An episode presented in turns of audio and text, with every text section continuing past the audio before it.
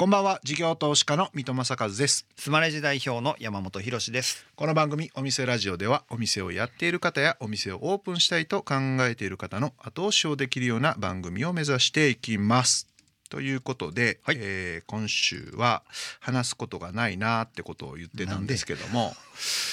なんかあるでしょ。これまで来てくださったゲストの方が続々と実はラジオを始めてるという、はい、そうそう。そうまずあのーうん、シフトさんとかき小屋の、うん、あの丹下ブラザーズね。ブラザーズが FM 福山でラジオされていて、うん、面白かったですよ掛け合いが、うん、いいですよね、フルーツサンドの、あのー、今の状況とか、そういうのを発信されてました。あとねダンダダン餃子の伊関さんも長野の食べたいラジオですよね。長野ってあの芸人さんのね。やっぱちょっと音声メディアがこう盛り上がっていってる感はありますよね。うんうん、ね。はい。ぜひこうお店ラジオでもぜひ皆さんね聞いていただけるようなコンテンツを作っていきましょうとい。うところで、はい、ではお店ラジオそろそろ開店です。この後株式会社メロ代表森口拓也さん登場です。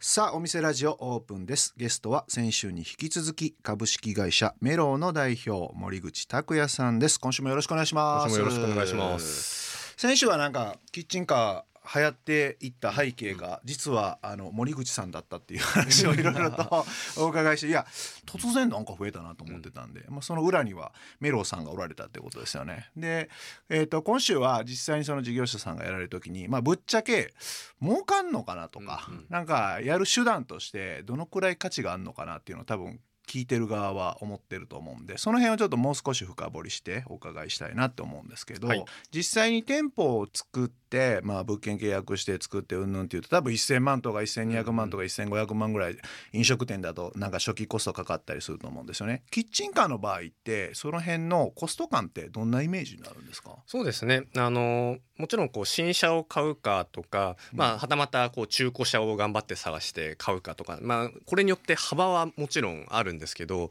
うん、まあまあイメージ300から500600ぐらいまでの間があの、まあ、ボリュームゾーンですかね。えー、じゃあ普通の店舗を作るのと、まあ、3分の1とか4分の1とか、まあ、うまくやれば5分の1とかっていうコストでできるよってことですね。はい、イメージそんな感じでいいかなと思います。でそれで、えっと、じゃあ初期コストで始めましたってなった時にまあ日販っていうか月販というか売上とあとまあランニングのコストみたいなところでいうとどんなイメージ感になっていくんですか？そのボリュームゾーンでもいいんですけど、うん、まず目指したいところは、まあ、月で80から100万ぐらいの売り上げはまあ目指していきましょうと。でその上で、まあ、あのもちろん商材によって粗利率違う部分はありますけど、まあ、大体こう利益として、まあ、数十万前半をしっかり残していくっていうところをこう目指していくっていうところはまず一つの目線としてはあります。お金がこうすごいたくさん儲かんなくてもいいっていう方であれば、まあ、1台足す1人みたいなあのスタイルも全然あの我々はあの、まあ、応援してますしありかなと思うんですけど、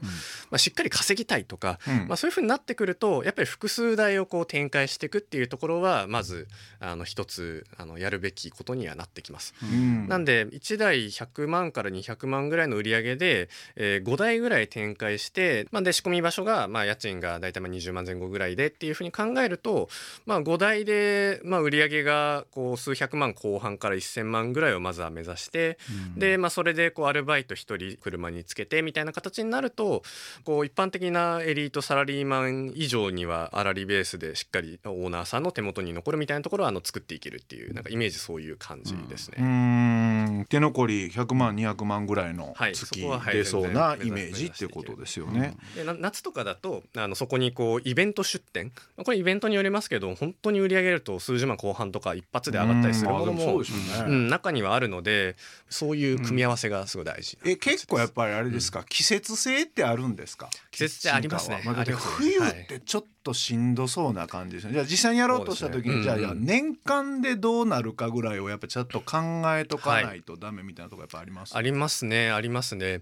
あのやっぱ冬下がるのはまあ分かるわけじゃないですか。何年かやってると、まあ、なんであじゃあ冬にはそのホットメニュー用意しようとかあの軸は変えずに冬でもあの受け入れられるようなメニュー展開を工夫されてるっていう方が、まあ、あのちゃんとやってる方の中では多いかなと。なんかやっぱ冬にある程度ボトムを合わせて設計した方がいい気がしますますね。そうですね。だってそもそも外出しないとかっていう、うん、あのお客さんの総数自体も多少やっぱ減りますもんね。そうですね、うん、本当に。で、うん、それで、えっと、メローさんは売上月間で100万とか、うん、上げていただくキッチンカーさんの15%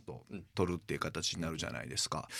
普通だったらちょっとリスクないように1出店の場所月10万とか月15万とかの方が、あのメローさん的にはリスク低いじゃないですか。それを売上歩合にしてる理由って何かやっぱあるんですか？ありがとうございます。あのそこはですねやっぱり結構こだわりというかあの信念があってやっていて固定で出すも本当にあのリスクが少ないんですよねあの我々目線だと。うん、だけどそうするとその我々としてはその場所があのにぎわいがどんどん生まれるとか売り上げがどんどん上がって移動販売始めたい人が増えるとか今喜ぶお客さんが増えるとかそういうことに対してその我々が頑張る理由がお金的な意味ではやっぱなくなっちゃう。あそうかやっぱ基本的にこうこう会社ってビジネスモデル通りにあの動くようにできているので彼らがうまくいく。で場所のオーナーさんも儲かるっていうところに対してちゃんと僕らが能動的に頑張れば頑張るほどみんなの売り上げがこう上がっていくっていうところをあのしっかりあのできるようにしておきたかった。固定費でやってるとまあそこまで頑張らなくていいかなって、まあ、正直 数増えたらええわぐらいな感じですよね。とりあえず数増えてれば売り上げもまああのなんやかんや上がるし、まあ、ええかっていうふうになるんですけどやっぱそれはその僕たちが会社やってる理由ではない。んですよね。チームでちゃんとこういいものを作っていこうっていうところでの成功報酬的なイメージってことですね。で、ね、そのための広報支援もいろいろとやってますよってことですよね。はい、でそうなってくるとこの業態いけんのかなとか、うんうん、いけへんのかなっていう、うん、あの許可を下ろすっていうか登録で GO していくところの目利きもいるんじゃないかなと思うんですよ、うんうんうん、めちゃくちゃ売れなさそうなメニューでフードトラックやりますから言ってもそれ場所だけ取られて、あのメロさん側からすると損するなって感じじゃないですか、うんうんうん、その辺ってなんですか審査じゃないんでしょうけどある程度やっぱ見るんですか？そうですね。あのーやっぱ点で見ないようにはしてます。あのその時点でなんでこんな美味しいのにこんな見せ方もったいないんだろうとかっていうのもありますし、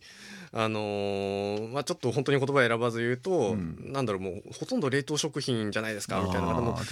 ゼロではないですよね。うん、一方で、まあ、ありがたい話でもあってあのそれだけこう気軽に始められるような、うん、あの業界に、まあ、ちょっとなってきてるっていう部分も、まあ、その表れでもあるかなとは思うんで、まあ、あのその中であの我々がまあ意識してるのは本当に点で見ないこと。こう伴走力っていうのをこう一つテーマとしてはあの掲げさせていただいていて、まあ、しっかりこう伴走してあの線でこうストーリーですよね、うん、事業者さんが成功するまでのストーリーがそれぞれあられるので、まあ、そこはあのしっかり意識してアサインだったりだとかっていうところはやらせていただいてます。点っていうのはそういう意味ですか、はい、私はなんかいろんなキッチンカーがある中で全体としてなんかってか思ってたんですけどそのよりかは時間事業者さんの成長をちゃんと確信っていうか、まあ、信じてあげるっていう意味で。そうですね、ああなるほどな。まあ思いを持って始めめられててあの成功したいっていうふうに思っていただいている限りにおいては、まあ、しっかりその方々があの、まあ、ステップアップしていけるようにっていうところで、うん、そうですね。それそれそれでいうと最近あのパートナージャーニープログラムっていうあのちょっとなんていうんですかねその新しい仕組みをリリースさせていただいて、我々のこうパートナーさんであるあのキッチンカーはじめとする移動販売の事業者さんが何をどう頑張っていくとで正直あの場所の良し悪しもあるわけですよ。うん、なんかこの場所出てもどんだけ頑張っても売り上げがまあ50食ぐらいが関の山だと、うん、同じ頑張りで他の場所に出たら100200と売れるはずなのにみたいなそういうこう場所の違いってまあゼロにはならないんですよね。でなんですけどそのこう場所の違いっていうところも踏まえた上で事業者さんがあの50食平均の場所で6070上げたってなるとステップアップして次あの平均100の場所に行けるみたいな、まあ、そういう形であのこうステップアップしていく。でなんですけどこれがこう今まではなかなかこう事業支援をしてるうちのチームの人たちがそのまあ俗人的にあこの人はそろそろ次のステップいけるなみたいな形でやっぱ提供食数増えるとオペレーション難易度もこう上がるので、うん、やっぱね1時間で60食出す難易度と1時間で20食出す難易度って、まあ、当然ながらオペレーションの連動によって違うんですよね。まあ、っていう意味でその場所を含めてしっかりステップアップしていく中でそれがこうステージになっていてあの、まあ、ブロンズからこうプラチナまでみたいな形であの一生懸命ちゃんとそういうところで実績上げていくと徐々にこうバッジがこう ステップアップしていく面っていう。白いですね。なんかそういうこう仕組みを最近あの作らせていただいてじゃあキッチンカーの聖地みたいなところがこうあなんかありますありますあります。目指せそこみたいなことにうんある程度みんなでなっていくっていうこともあるんですすね。ねでそこがもうやっぱりなんか今までちょっと見えづらくって昔からやってる人がね美味しいところもう抑えちゃってるんでしょみたいな。なやっぱそういうふうにまあ見えなくもないいやだって大きいですよね。だって売り上のうん15%を取られるってことなんで、ん。絶対額大きくなればなるほどん。絶対利益残りますもんね、そのいいところだったら50万で、悪いところだったら10万っていう固定費じゃないから、うん。絶対みんないいとこ行きたいっていうのもそうですそうです。やっぱデータがちゃんとあれば、はい。あじゃあやり方によってはできるって納得感が絶対出てきますもんね。そうですね。もうこれまで1000万食以上あの累計ではプラットフォーム通じて提供させていただいてますので、まあ、そこからやっぱ見えてきてる部分はあのうん。たくさんありますね。お送りしているのは森口さんセレクトの曲ですがさあなぜこの曲を選ばれたんでしょうか？そうですね。これは結構最近ずっと聴いてる曲で、まあ、結構淡々とした曲なんであの通勤時とか、なんか本当にこう BGM として心地いいので、あのリラックスしながらこういつも聴いてるっていう曲ですね。まさになんかメローな感じで。ああすごいメローな曲だと思いますね。あのギターもあの耳コピして家でたまに弾いてたりしますね。アコースティックギターでこの曲は。なるほど。えっ、とお送りしたのははるか中村。エブリデイでしたでここであの聞きたいのがまさにあの2週にわたって聞いていただいているリスナーがズバリ聞きたいと思ってるのはどうやったら成婚するんですかってことなんですけど、うんうんうん。なんか勝てるパターンってあったりするんですか？そうですね。あのーメニューはもう絶対言わないようにしてます。あのーあそうなんですか。これ我々が言うとですねそのメニュー増えるじゃないですか。そればっかりやりましそうそうそう曜日代わりだなのにうん同じようなメニューしか食えないわけじゃないですか。確かに。でそうするとお客さんの満足度下がるんですよね。やっぱりこう全体のこうバリエーションの豊かさとかうん。それぞれの方がこだわって作ってるっていうところがあの背景にあった上であのうん。こだわりの料理がたくさんあるっていう状態。それが結果としてこうみんなのこう全体のこうパイを広げることにもつながってくるっていうのが、やっぱ基本的にそういう考え方してるので、まあ、データ見ればねあのなんかこの辺のジャンル売れてんなみたいなの見えるんですけど、うんまあ、それはもう絶対に言わないと。ナンセンスということですね。言わないと。でただあのやっぱ一つ明確にあるのはあの我々ってやっぱりその場所のオーナーさんに売り上げを報告したりとかあの場所の運営管理上の書類のこう登録をお願いしたりとか、まあ、そういうことをこうあの場所のオーナーさんに対する義務としてやらせていただいているという感じなんですけどやっぱりですねなんかそういうこうまあ当たり前っちゃ当たり前のこと。やっぱねちゃんと守ってる方はやっぱ皆さんちゃんと売り上げ上げられてますねそれ。は。へー。きちっとしてる人が結局いやこれでもやっぱそうなんやな。お二人なら大丈夫だと思います。いやいや広しいます危ない危ない。いやルーズですよ。やっぱその辺の周辺オペレーションがうん。ちゃんとできるかどうかがやっぱり問われるんですね。ありますね。本当にオペレーションっていう直接的な意味でもやっぱりあの一食提供するのに何秒何分かかってるかっていうのが売り上げの上限はやっぱ決めるわけですよ。確かにキッチンカー特にそうか。特にそうなんですなんか基礎力みたいな意味でのものもそうですしじゃあその基礎力って何が生み出すのかって言ったらやっぱり今あるものをしっかりこう改善していくメンタリティとか人間性の部分なのでうんまあなんかそれはあの結構あるかなと思いますね。で固定店舗を持っておられる方がキッチンカーやるっていうケースもあるんですか？結構あ増えてますね。これちなみにでも飲食店の方がやろうってなった時にメニューって結構やっぱキッチンカー用に買えるんですか？そうですね。絞るのは必要ですね。看板料理をランチボックス用にアレンジしたとか、あのそれこそマンションだったら夕ご飯の献立にプラス一品しやすいものを、うん。あの自分の固定店舗のメニューの中からピックアップして提供するとか、まあ、そういう感じのイメージです。なんか冷めても美味しいみたいな感じにならないといけないとかあるじゃないですか、やっぱ結構その辺ははそれ用に変えていくのって難しいんですかね、大体こう提供してから、えーとまあ、5分から10分ぐらいをイメージするケースが、まあ、オフィスだと多いですね。でマンションだとちょっとまたそこが、あのー変わってくるロケーションによって変わる部分もあってまだちょっとこっちはまだ確立されきってない部分があるかなっていうようなイメージです。なるほどなで今ずっと飲食のお話をお伺いしてたんですけど飲食以外っていうのもこの、まあ、キッチンカーじゃなくって移動販売者ですかね。はいね。っていうのは結構やられてるんですか？そうですね。最近結構増えてきてて今全体の1割ぐらいにはなってきてるかな。あうん。のはい。まあでここはもう本当にいろいろありますけど最近ちょっとうまくいき始めてるあの成長し始めてるんだと例えばパン屋さん、まあ、飲食っちゃ飲食ですけどパン屋さん。パンだと買って電車乗って帰ったりとかも全然なるほど。あるんですよね。でなんで全然こう利用シーンが違って、まあ、あのオフィスで夕方まで出店しとくとオフィス帰りで仕事帰りに明日の朝のパン買ってこうみたいなのもありますし結構もういろんな利用シーンで時間帯もこう昼とかディナーとかだけじゃなくて結構幅広めの時間帯であの展開できるよねみたいなのが伸びてたりとかあとあの鮮魚店あの魚屋さんへえすごい。移はい動型の魚屋さんってねあの昭和うはうん汽車とかでもあのリアカーとかでもいたと思うんですけど、まあ、それがこう、まあ、現代にリバイバルするような形で豊洲市場のこう仲卸の事業者さんの方が自社でこう直送というか結構売れてるんですか？結構売れてますねこれも。これもやっぱりまああの言っちゃえばまあスーパーでも売ってるはい。けど、えー、と専門店のパンとか専門店の魚ってやっぱどう食べてもやっぱ全然違うなっていやそれは絶対違いますよね。なるんで、うんうんだからそこがお客さんには刺さってて、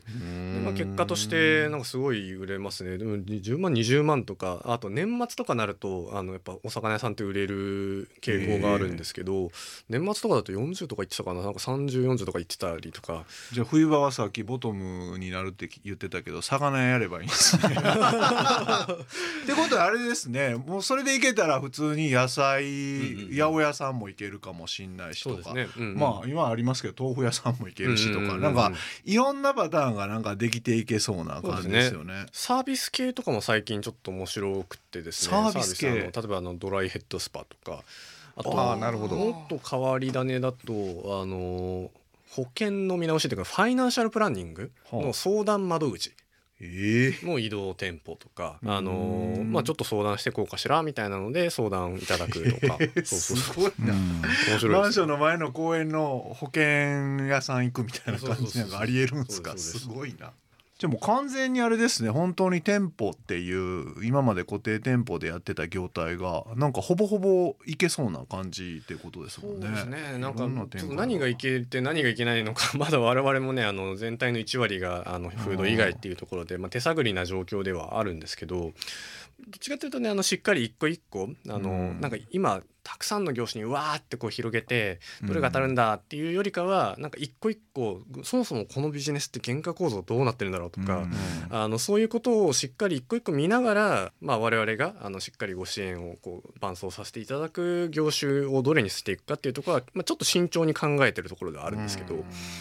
なるほどな。あの直営店って出されたりするんですか？ああの子会社が一社のモビファクという名前のモビリティファクトリーの略なんですけどあの子会社が一社あってですねそこであの自社でコンテンツ提供を一部させていただいてます、あの個人の方だとオペレーションが結構厳しくてお客さんが求めてるんだけど、あの提供がなかなかこうプラットフォーム通じてできてないみたいな、まあ、そういうところを我々まあちょっと組織的には結構な規模にはなってきてるので、まあ、しっかりあのそういったところをあの提供させていただくみたいなところをあの一部やらせていただいてるんですけど、まあ、あのそれをやることによってこう業界がこう成長していく中でこう穴になっちゃう部分は埋めつつかつそこでまあオペレーションもこう身につきますし我々自身も、まあ、そういうのを通じてあの何か新しく始められる方がつまずきやすいポイントとかを、まあ、ある意味こう我々も自分のこう手と足をこう動かしてあのしっかり学んだ上でご支援に生かしていくっていうような考え方でやらせていただいてますね。なるほど。じゃあプラットフォーマーというよりもそのあくまでもテナントさんの気持ちに立ってみたりとか、ね。テナントさんをどうやって盛り上げていくかっていうのの一環で直営店舗もやられてるそうですだって子会社のうちの代表とか結構言いますもんね。あのいや運営がこんなんだとやってらんないですよみたいな。厳しいみたいな、はい。まあ、だけどそれをちゃんとこう実際やってる立場からあの、まあ、同じグループの中なんだけど、まあ、厳しいことをこう中にもちゃんと取り込んであの、まあ、目線をしっかり持った上でプラットフォーム運営をしていくっていうことをやってます。はいありがとうございました。じゃあ最後、えーメロンさんにとって、ま、もしくはまあ森口さんにとってあのお店とはっていうことで聞かせてもらうんですけども、はい。いいですか？ありがとうございます。はい。そうですね、はい、あのそれぞれの豊かさをそれぞれの思いでというのがあの我々のこう会社のあの、まあ、ミッションでありパーパスである、まあ、その存在目的ですよね。多様な価値観多様な豊かさの価値観がある世の中になってる中で思いを持ってこう人々がコンテンツをお届けしてるっていうまあ、そういうようなあのところでそういうのをこう掲げさせていただいてるんですけど、うん、あのやっぱりこう思いが輝ける場所っていうのがあのお店なんだなっていうふうに我々はあの考えながら、うん、すごい頑張ってあの日々やらせていただいてます。うん、やっぱりこう思いのある人が立っていてでそこにこうリアルで会えて、まあ、気持ちがねこう豊かになるようなあのコンテンツが提供してもらえるそんな場があのお店なんだなっていうふうに考えてます。特にでもキッチンカーってお客さんとの距離が近いから、うん、なんかすごくお客さんと店主とのコミュニケーションも生まれて、ね、思いがちゃんと伝わっていくみたいなのもありますよね。うん、ありますね。はいじゃあありがとうございました。ありがとうございます。えー、ゲストは株式会社メロ代表の森口拓也さんでした。ありがとうございました。ありがとうございました。事業投資家の三戸正和とスマルジ代表の山本博でお送りしてきました。お店ラジオそろそろ閉店のお時間です。はい、はい、今日も留守番電話が入ってます。この番組ではお店の方からの PR メッセージが留守番電話という形で届きます。それでは聞いてみましょう。どうも兵庫県尼崎市で流木ガラス専門店をやっています。福田ファクトリーの福田です流木ガラスって何？って思いますよね。天然の流木とリサイクルガラスを融合させたインテリアオブジェです。水槽や花瓶など使い方いろいろ。百貨店さんでも毎月ポップアップイベント開催しています。8月は平方 T サイト、9月には初めて東京にも出店します。何それ？一回見たろか？って思った方、インスタグラムからカタカナで福田ファクトリーを検索。よろしくお願いいたします。うん。どうもから始まるのがやっぱ関西人の お笑い文化の中で育てますって感じがしましたよね。手元にあの写真がね、うん、あの添えてくれてますけれどもちょっとなんか高級感あって、うん、オブジェ的に良さそうですね。これね流木の上になあの、うん、ガラスのコップみたいな器がこう乗ってる感じなんですけど、うん、これなんですかそういうのにこうマッチする流木を探すんですかね？探してくるんでしょうねもしくは加工すんのかなちゃんと？いやどうやろう。あでもこれもう一つの写真のやつなんかは、はい、そのグラスが溶けてくっついてるみたいな感じになってるから、うんうん、これ多分この熱くなったグラスを当て込んで、創作してるんでしょうね。っていう感じなんでしょうね、うんうんうん、いいですね。なんかこう形がだから全部オリジナリティがあるって感じなんでしょうね、うん、ぜひ皆さんインスタグラムで福田ファクトリーね検索していただいてというところですね、はいはい今日の留守番電話のメッセージはスマレジを使っているお店流木ガラス専門店福田ファクトリーの福田さんからでした。ありがとうございました。ありがとうございました。さて山本さん、はい、えー、2週にわたりまして森口さんのお話伺ってきましたんですが、はいうん、いかがでしたでしょうか、ヒロシーのコーナー、イエイ。ありがとうございます。一回ねあのズームで私森口さんと、うん、あの商談というかお話伺ったことがあったんですけどもで今日また改めてやっぱすごいなと、うん、プラットフォームとしてちゃんとやっぱり形を作ってる。でそのテナントさんのことをね、考えてるというかテナントさんが売り上げ上がるためにどうするかっていうその街づくりという観点でちゃんと取り組みをしてらっしゃる。で実際に店も運営している。で、えーと、テキパキやってる人が成功するみたいな、うん、なんかいい話聞けたなと思いましたね。うん、なんか本当にビジネスで儲けようぜみたいなんていうよりか、うんうん、やっぱりその小さなビジネスでも少しずつ始めましょうみたいなのがそうです、ね、なんかキッチンカーのそもそものコンセプトだったりもすると思うんですけど、うんうん、その辺を支援してる感じがありましたよね、うんうん、プラットフォーマーとしては可能性がすごくあるじゃないですか、うん、まだまだこれ伸びていくんやろうなって感じました、うん、はい、はい、お店ラジオでは番組の感想や我々2人に対する疑問質問など皆さんからのメッセージもお待ちしています。メッセージの宛先はメールアドレスお店アットインター FM.jp お店アットインター FM.jp までお送りください。また放送から1週間は radiko のタイムフリーで聞けることはもちろん AuDee や YouTube でも配信中です。詳しくは放送後記をご覧ください。